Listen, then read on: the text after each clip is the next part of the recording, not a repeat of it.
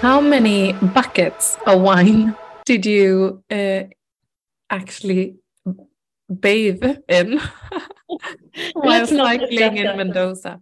I know it's Malbec, right? That's the grape they focus on. Mm. Exactly. I think they are the largest producer, and it's a lot of their wine that is from uh, Malbec. Uh, but it is lovely to be home. Um, I wasn't expecting any snow though.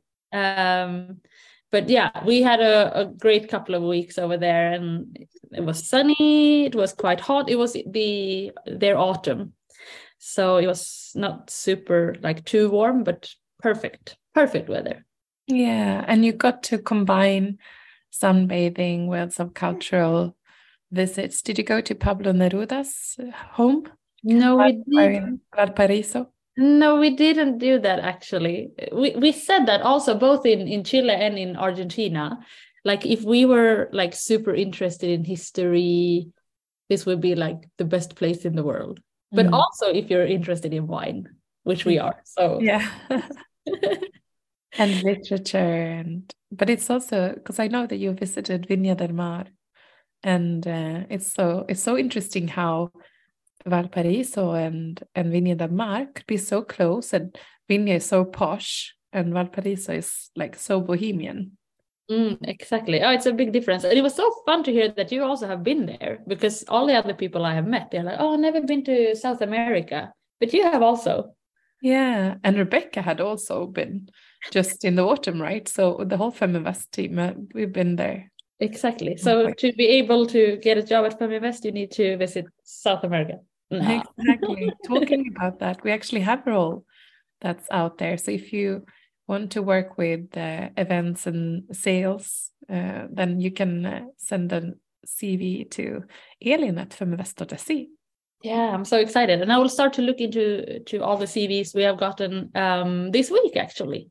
So make sure to send one if you if you're interested. Mm. Um, but also, I met someone while traveling. Yep. Or not, not, not met, met really. Um, I'm, I'm talking about a celebrity here. no way. yeah. So give me no, but the thing was that we got recommendation for a restaurant, uh, both from uh, friends in Sweden and people in Chile, that said that if you go into Buenos Aires in Argentina, you have to visit this restaurant um, called Don Julio uh, and we tried to get a table. It was like fully booked for weeks and weeks and weeks. But they said like if you if you go there at 5 p.m they open at 7 but if you go there at 5 p.m they can put you on a list. So maybe you can get a table then. So of course they made like a big thing about this. So you're like of course we need to go to this restaurant. Um, and uh, yeah we got a table with a lovely meal like great atmosphere. Um, and then all of a sudden there's like people showing up from everywhere and we're like what is going on here? It seems to be something very interesting going on here. So lisa my friend she went to the toilet uh, and they wouldn't let her in to the toilet because we're sitting out on the terrace. But they wouldn't let her in and they were like what is going on here? Oh, sorry, you cannot go to the toilet right now. And she was like, but I need to go to the toilet. so they, um, all of a sudden, we we realized that Ronaldo. Was, no, there was someone there. Messi was there. Messi! no way. Yeah, because this is uh, Messi's uh, favorite restaurant, apparently. And there is a video going around on Twitter, like on how much people there was outside. When we were there, this was the end of, of our meal. So we left, then it was maybe 40 fans or so. But just uh, like an hour later, there was like hundreds and hundreds and hundreds of fans standing outside the restaurant. They were like, Messi, Messi, Messi. Wow, amazing. What a thing. Like he he's is, over there yeah he's across the globe i would say. You know i would give a lot to spend the night together with messi in the same restaurant in the same toilet. Definitely definitely. But i had a little because after that i was also so curious. So i was like i also need to go to the toilet.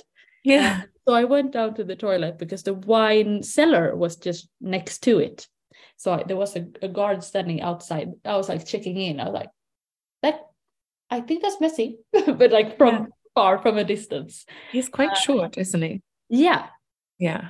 Definitely. And he was also, uh, since Lisa saw him when she uh, uh entered the, the restaurant, uh, she said that he was like wearing like normal t-shirt. He had his head a bit down, which I can understand because he wants to like hide a bit, I guess. Yeah, it's it's like that constant pressure, people wanting to touch you or talk to you is like making you that becomes your whole your body language and then I guess. Mm-hmm. Exactly. But exactly. you know what? We actually sent in the papers, and uh, Magnus, uh, my husband, his uh, uh grandpa is named Lionel. So talking about Messi, Philip, my baby that's actually sitting in my lap right now, so he he just pooed a little. So we don't know what's gonna happen during this episode, but uh, he's got uh, the name Lionel as well. Oh. So closing the circle on the Messi topic. Exactly. But I and I to be honest, Elin, I want to hear so much more about uh, your trip later on in the office this week, or maybe yeah. somewhere else. Yeah we should do that over a, a bottle of Malbec, I guess. Yeah, I guess. Did you export any? I bought a couple of of, uh, of bottles. Uh, I was also asking around if it's possible for them to ship because now, since both you and me have gotten this new interest in in in wines, in investing in wines, I, I'm interested to to buy a few bottles. But on the on the vineyard where we were living, they could unfortunately not do it. But um, I'm still looking. So now I'm every time I will keep my eyes on the Malbec wines for sure. Mm. But talking about Argentina, we can't really not talk about inflation. Oh my god.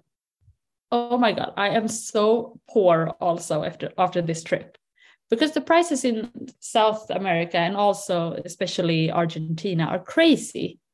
And their inflation is running at over 100% per year and has been for a while, which is crazy. Did you uh, bring American dollars there? No, we didn't do that because we met a Swedish couple in uh, Chile and they said, uh, make sure to buy everything through your MasterCard. Mm-hmm. Because they have the government and MasterCard have some kind of deal, which makes so I think we got about one third of everything we paid back. Wow. While paying with card. Yes, I had no idea. So if we wouldn't have met them, this would be a very expensive trip. But maybe we should actually suggest that to the Swedish government as well. Definitely. Now we're talking about what's happening just in the days. I saw today that um, ICA has been press released. So when this podcast is, re- is released, it's a, at least a day before.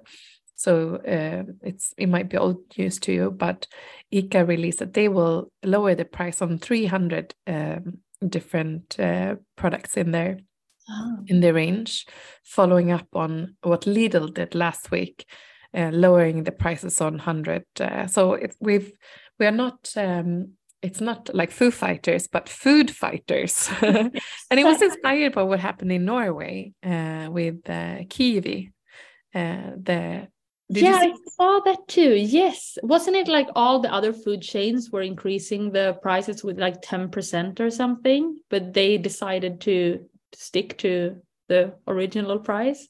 Yeah, they lowered the price uh, on 600. I I don't remember the number, but so uh, uh the debate in the last two weeks has been what's the responsibility of the food uh, companies, food and beverage companies in this inflation? How much can they control in actually ensuring that the prices don't continue to fly high as they've been doing? Mm-hmm. Exactly. Uh, so it would be interesting to see what's happening in this war. Definitely. Definitely. But you have also been out uh, doing something exciting this week or last week, was it? Um, what are you thinking about? I'm thinking about the Hodl SPAC one. Oh yeah. I was like, am I right or wrong? I thought you meant that I've been traveling somewhere. Yes, actually, um, just in the end of January, over a year ago, we uh, rang the bell for Hodl SPAC at Spotlight Stock Market. And uh, this Friday, and it's actually it was a friday that we got listed and now a friday we press released that we found a target company that we want to buy wow. and uh, now uh, we are uh, preparing uh, for if this is uh, yeah for this uh, for the merge of of the two businesses so to say. How does it feel?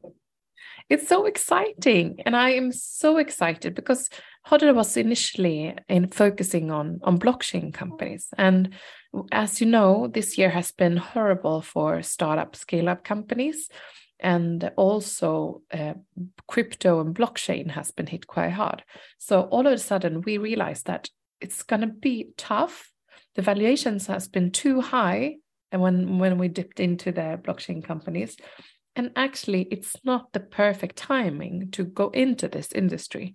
We see it's a lot of insecurities and a lot's going to happen.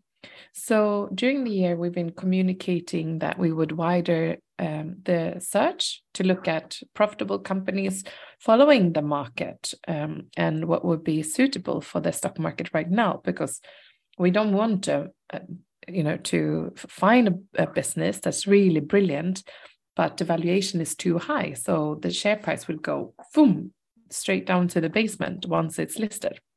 Mm. So uh, we found a company called Windon that is actually a Swedish producer of uh, solar panels. And uh, as you know, in 2028, every new building needs to have solar panels on the roof. I know you are looking into this yourself, Elin. Oh, yes. yes, I am. you know Actually, all about this. yeah i mean it's it's a lot of companies out there also and i know it's a lot of very not so serious companies within this uh, field. So yes uh, but i have found a very very good company also. But great it needs to be more. We need it more right? Yes, and also making sure that we have really good Swedish companies that we don't have to import. As you know, it's a it's a very sensitive and um, strained um, market right now, the the energy market.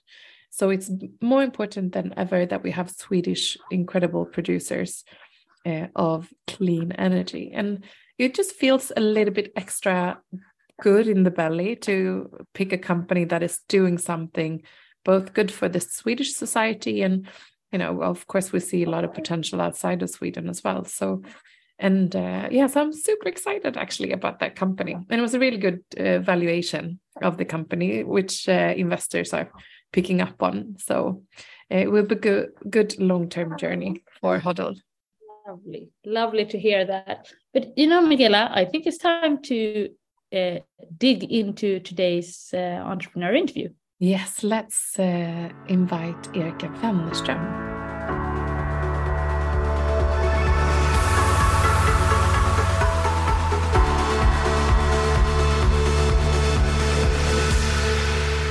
You are the CEO of Quizzr. And for those of you who haven't heard about the company before, it's a really exciting uh, tool actually that um, enables a more sustainable work through throughout the supply chains of global corporates.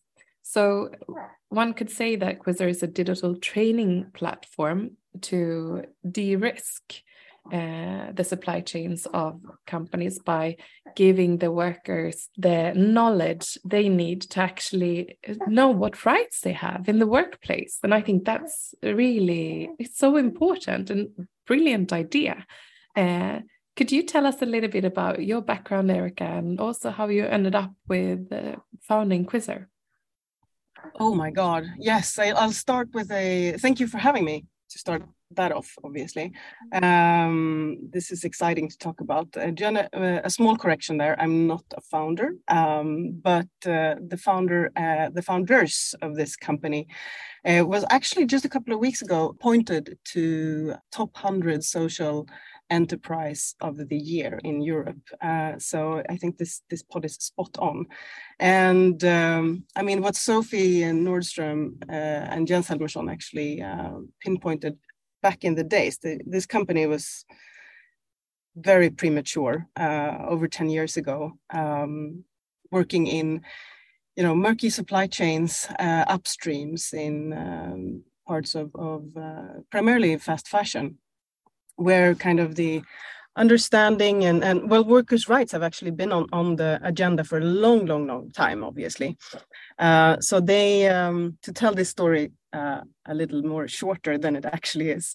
Uh, they spent many years in uh, global supply chains uh, both on the business side as well as the um, like you corporate responsibility side uh, working on csr solutions and uh, they found that this, the, there's a, basically a huge gap, obviously, of what the the um, kind of ongoing audit uh, structure mechanisms is uh, providing brands and organizations with in terms of overview and and action uh, actionable insights versus the the reality uh, out there in the in the in the supply chains on the factory floors basically. So fast forward um, they developed this platform which sort of works like a netflix lite um, that is uh, an educational platform um, dressed up or disguised disguised as engaging films and quizzes uh, that reaches workers and uh, well everybody on an individual level honestly in in global supply chains um, and then harnessing what the platform does is obviously harnessing all that data and the interactions with the end users and presenting it back cascading it back to um, to brands and organizations to understand the kind of the data aspect uh, of social sustainability. So yeah to put it short like empowering um, or en- enabling uh, companies and multinational enterprises out there to uh, to raise awareness on critical topics such as basic human rights uh, and beyond. Hmm. But how did Quizzr found you, or how did you found Quizzr? yeah, I mean, I have had, I think, three of these, or done three of these fast forward journeys uh, in my past life, and uh, the latest one was uh, in the um, well in the mid what was it 2004 and onwards 10 years of spending uh, my time in growing a company um, in the it telecom sector slash fast, fashion um, with accessories to mobile phones etc back in the heydays when even uh, nokia was around if all if you all can remember um, so I, I spent a um, almost a decade traveling back and forth to Asia uh, primarily, and so I have a lot of hands-on experience on the actual um, theater that's basically going on behind those uh, audits, etc. Having been part of that theater myself in orchestrating it. Uh, so when Quizzr approached me some, what is it, four or five years ago um, with this. I immediately saw this like fantastic opportunity of seeing how the business aspect and the um, and the social aspect could actually marry together and um, and then the data component is obviously crucial when it comes to doing anything at scale so we've been going at it basically throughout the past four years now, you know, identifying business models, commercializing this platform, honestly, uh, from a really, really good idea that had some great traction to start off with, but now getting into a completely different landscape as a um, you know HRDD human rights due diligence is is now climbing the agenda in like the boardrooms and social hidden risk in global value chains is basically i think you can all relate. It's on the news like every day. If it's not uh, you know the uber drivers if it's not the the cleaners in you know cleaning the windows in your um, in your office it's somewhere else. So those are basically the the risks that we try to address. And uh, could you tell us a little bit about how you actually oh hello. Could you actually tell us a little bit how you he's like you're not treating me well here. I'm going to bring this up in the podcast. Yeah. No but in how you're actually bringing up those topics in the training absolutely. Um, so basically our training like i said it's um, it's a, a, training program with different modules um, that you take using a uh, QR code. Basically, you scan it with your mobile phone or you take it on an iPad, etc., just to kind of go over the practicalities. And that tra- that training uh, that comes in the form of, of uh, you know you lo- you look at engaging films and then you answer questions to validate what you've learned throughout this this journey.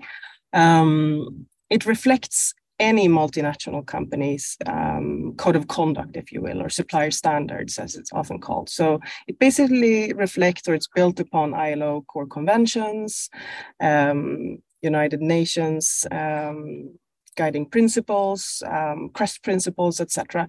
The the common denominators of of uh, social due diligence or human rights due diligence that is out there and that companies have to abide to. Um, historically. So we basically provide companies uh, with a efficient solution to instead of using the like the traditional old style top down mechanisms with audits and so on and so forth with you where you um, which is a multi-million dollar industry obviously we essentially turn that around and go directly to workers and uh, present a um, a real-time data structure that allows you to see the reality. And it's just part of the puzzle, obviously. It's not a silver bullet, but those two pictures combined gives you a fairly good impression and, and actionable insights on, on what you can actually do to um, to improve your your supply chain governance. Hmm. So, in what parts of the world are you working? So we started in, we come from the ghetto. That's how I usually phrase it. Like when in, in this space of worker voice and like worker technology tools, uh, obviously we have been, uh, this there's this um, perception that human rights violations only happens like in far upstreams, murky supply chains in Southeast Asia, somewhere, which is, you know, couldn't be more far from the truth, honestly. Um, but that's where Quizzr started, like educating you know illiterate women on um, the fact that they have the right to uh, maternity leave for instance that they shouldn't get fired if they take uh, if they have time off. Um, and so the company started there good presence in asia and what we see now is kind of the pendulum is swinging as we now move into um, other parts of the world and also other parts of the value chain. Manufacturing is, is just one uh, facet, obviously, of, of uh, human rights due diligence. Um, so we're moving into uh, logistics, into retail chains, into service lanes, etc., where um, migrant workers, for instance, is um, um overrepresented, um, and that's uh, obviously a huge target group for us. Um, so with that pendulum swinging into like new segments of the market, uh, we are then entering new markets as well. So I just came back from when you guys contacted me. I just got back from Middle East, having been there for a couple of weeks. Uh, five women deploying human rights um, trainings. What can go wrong? And then we were, uh, then we've since then that was uh, early February. Since then, we've also deployed in US, and we're now moving forward in um, well further into MENA region, GSS, and and or GCC and uh, Europe as our key markets as we move forward. And a strong focus on India as well. So, having been more of a niche platform, I'd say, in Asia, we're now looking at that scaling uh, path ahead, uh, being relevant in so many more countries and for so many more like layers of companies value chains because yeah human rights due diligence is just becoming a you know a basic hygiene factor rather than a nice to have i guess mm-hmm. so why would you say it's so important to educate the workers uh, about these critical topics well because there is approximately 500 million people involved in global supply chains and across the board, there's just this huge deficit of understanding and awareness of one's rights.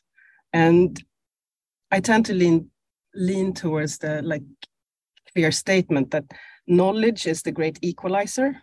It's maybe you know simplifying things, but it's really it has a strength in it. Knowledge is really the great equalizer in the world because without knowledge, there is any, um, it, it's one of those fundamental components, I'd say, uh, to be able to create any kind of behavioral change in us as human beings.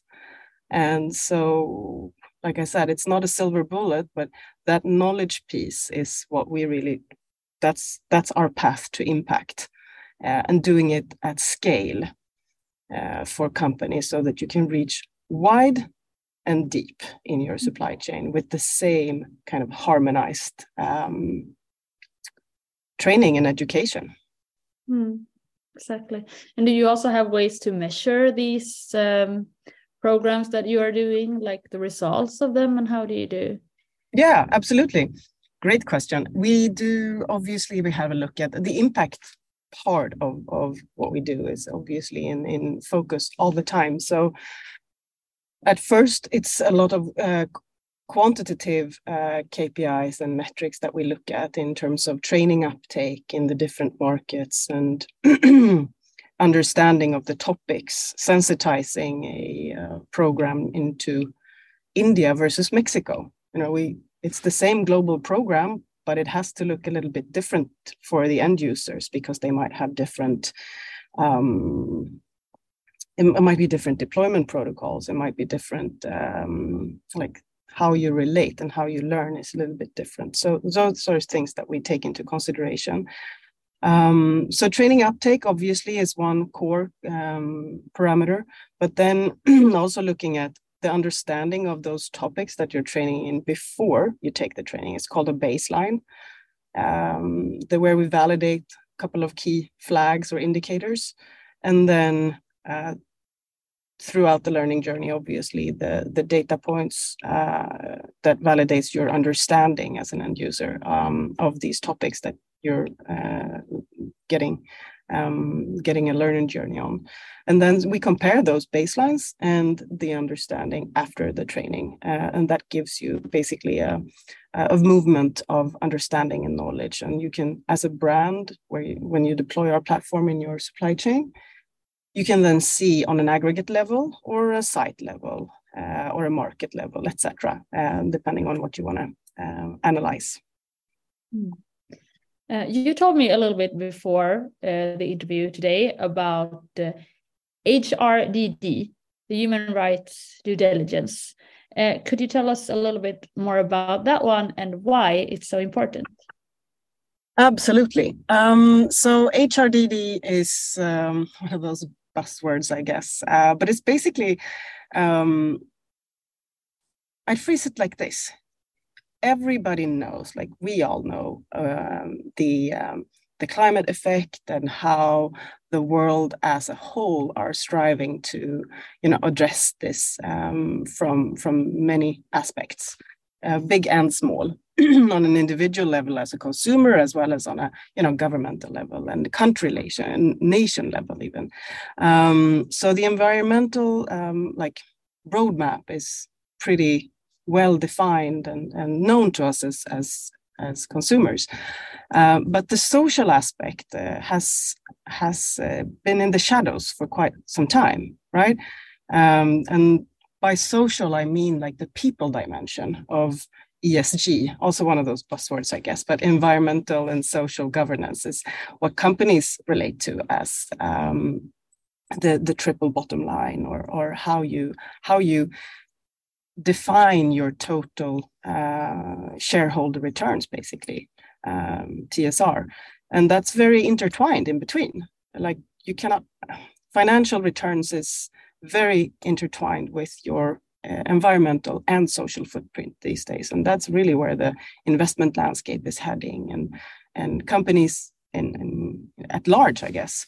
So to me, back to your question, I think um, HRDD is um, a phrase or a terminology basically that puts the, the finger on uh, or pinpoints what's happening now in the legisla- legislative part uh, to drive change in the social uh, dimension of ESG, so or, or sustainability in general, because you have to have like a shared vocabulary and you have to level the playing field um, for these for change to really happen. And that's where HRDD has a has a really important role uh, in this landscape. So I think these two, what is it, two, three past years, it's been more than 50, 55 um, compulsory legislations on HRDD um, passed in terms of legislation. And uh, there's so many ones coming up now with uh, EU uh, having putting new directives out from I think 1st of July 23, um, which are all circling in on what companies need to do to take their responsibility on the, these social parameters, which very much related to human rights, forced labor, and so on what they what they act on what they know and how they how they mitigate these risks basically.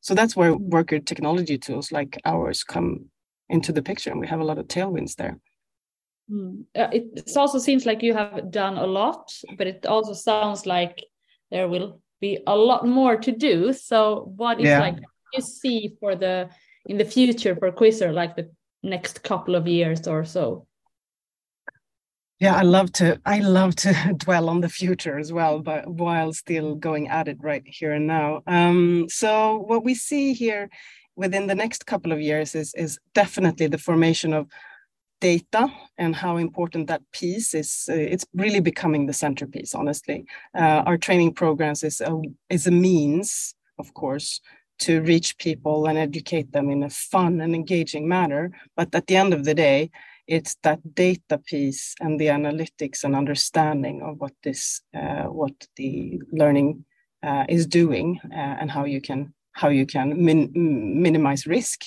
Like we said initially de-risking your your value chain that's at the end of the day what's gonna what we're gonna capitalize on so to speak um, to make this a sustainable um, financial journey as well for us and our investors.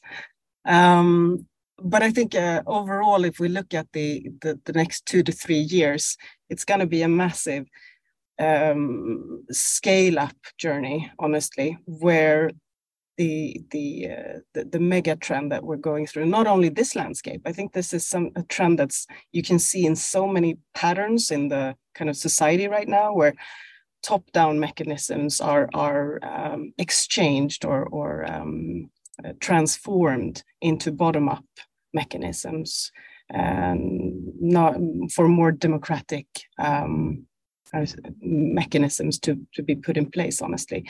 So so i think our journey is gonna uh, reflect that um, probably. And uh, we will see we will see uh, our platform becoming the, the go-to platform basically for securing um, human rights not only in global supply chains, that's the primary, um, that's our primary uh, source and, and way of working at this point. But it's uh, it's it's something that you could easily see governments working with as well, with migrant workers and uh, uh, mandatory trainings for um, for for people of civil society as well. Mm.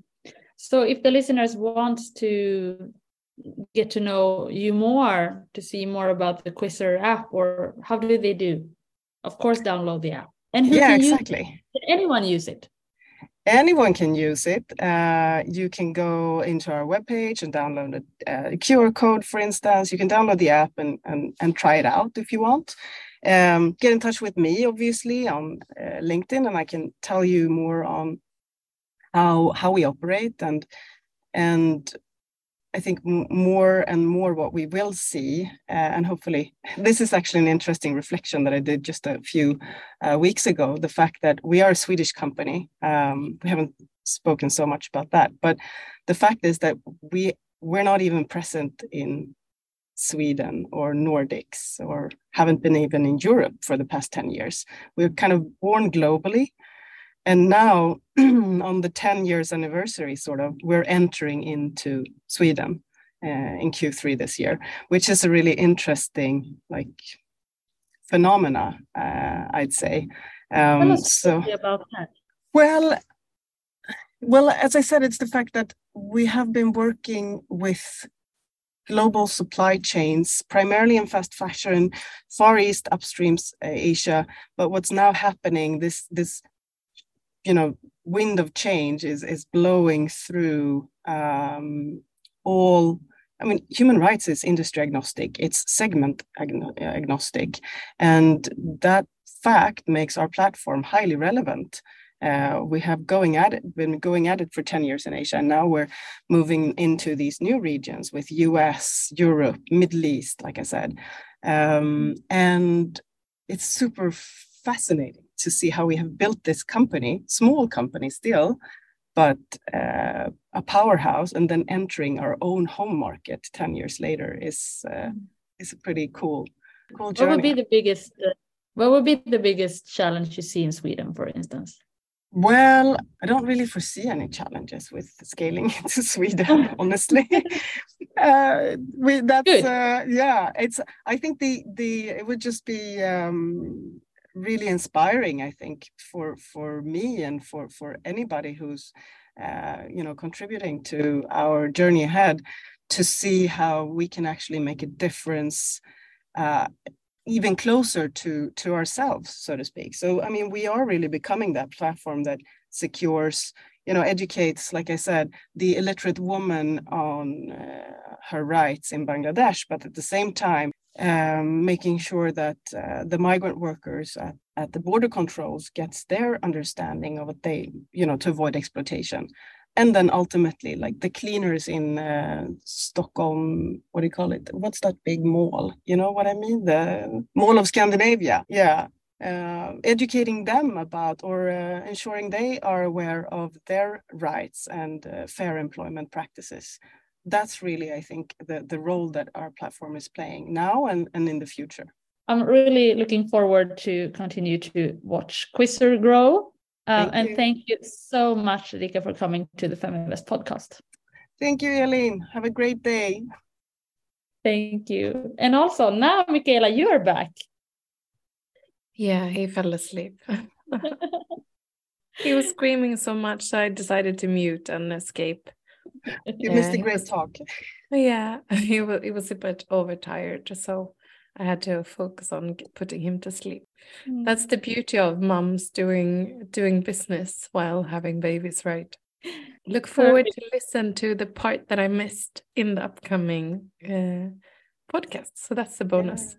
And Elin, you are active on Twitter, and one could find you there. Yes. Myrström, right? Exactly. And and uh, myself, Mi Berglund, uh, Anna Michaela Berglund or A Michaela Berglund on on Instagram and Elin Myrström on Instagram and on, similar on LinkedIn. So connect with us and send us questions you want us to bring up in upcoming episodes. And uh, we'll be back next week again. Take care, everyone.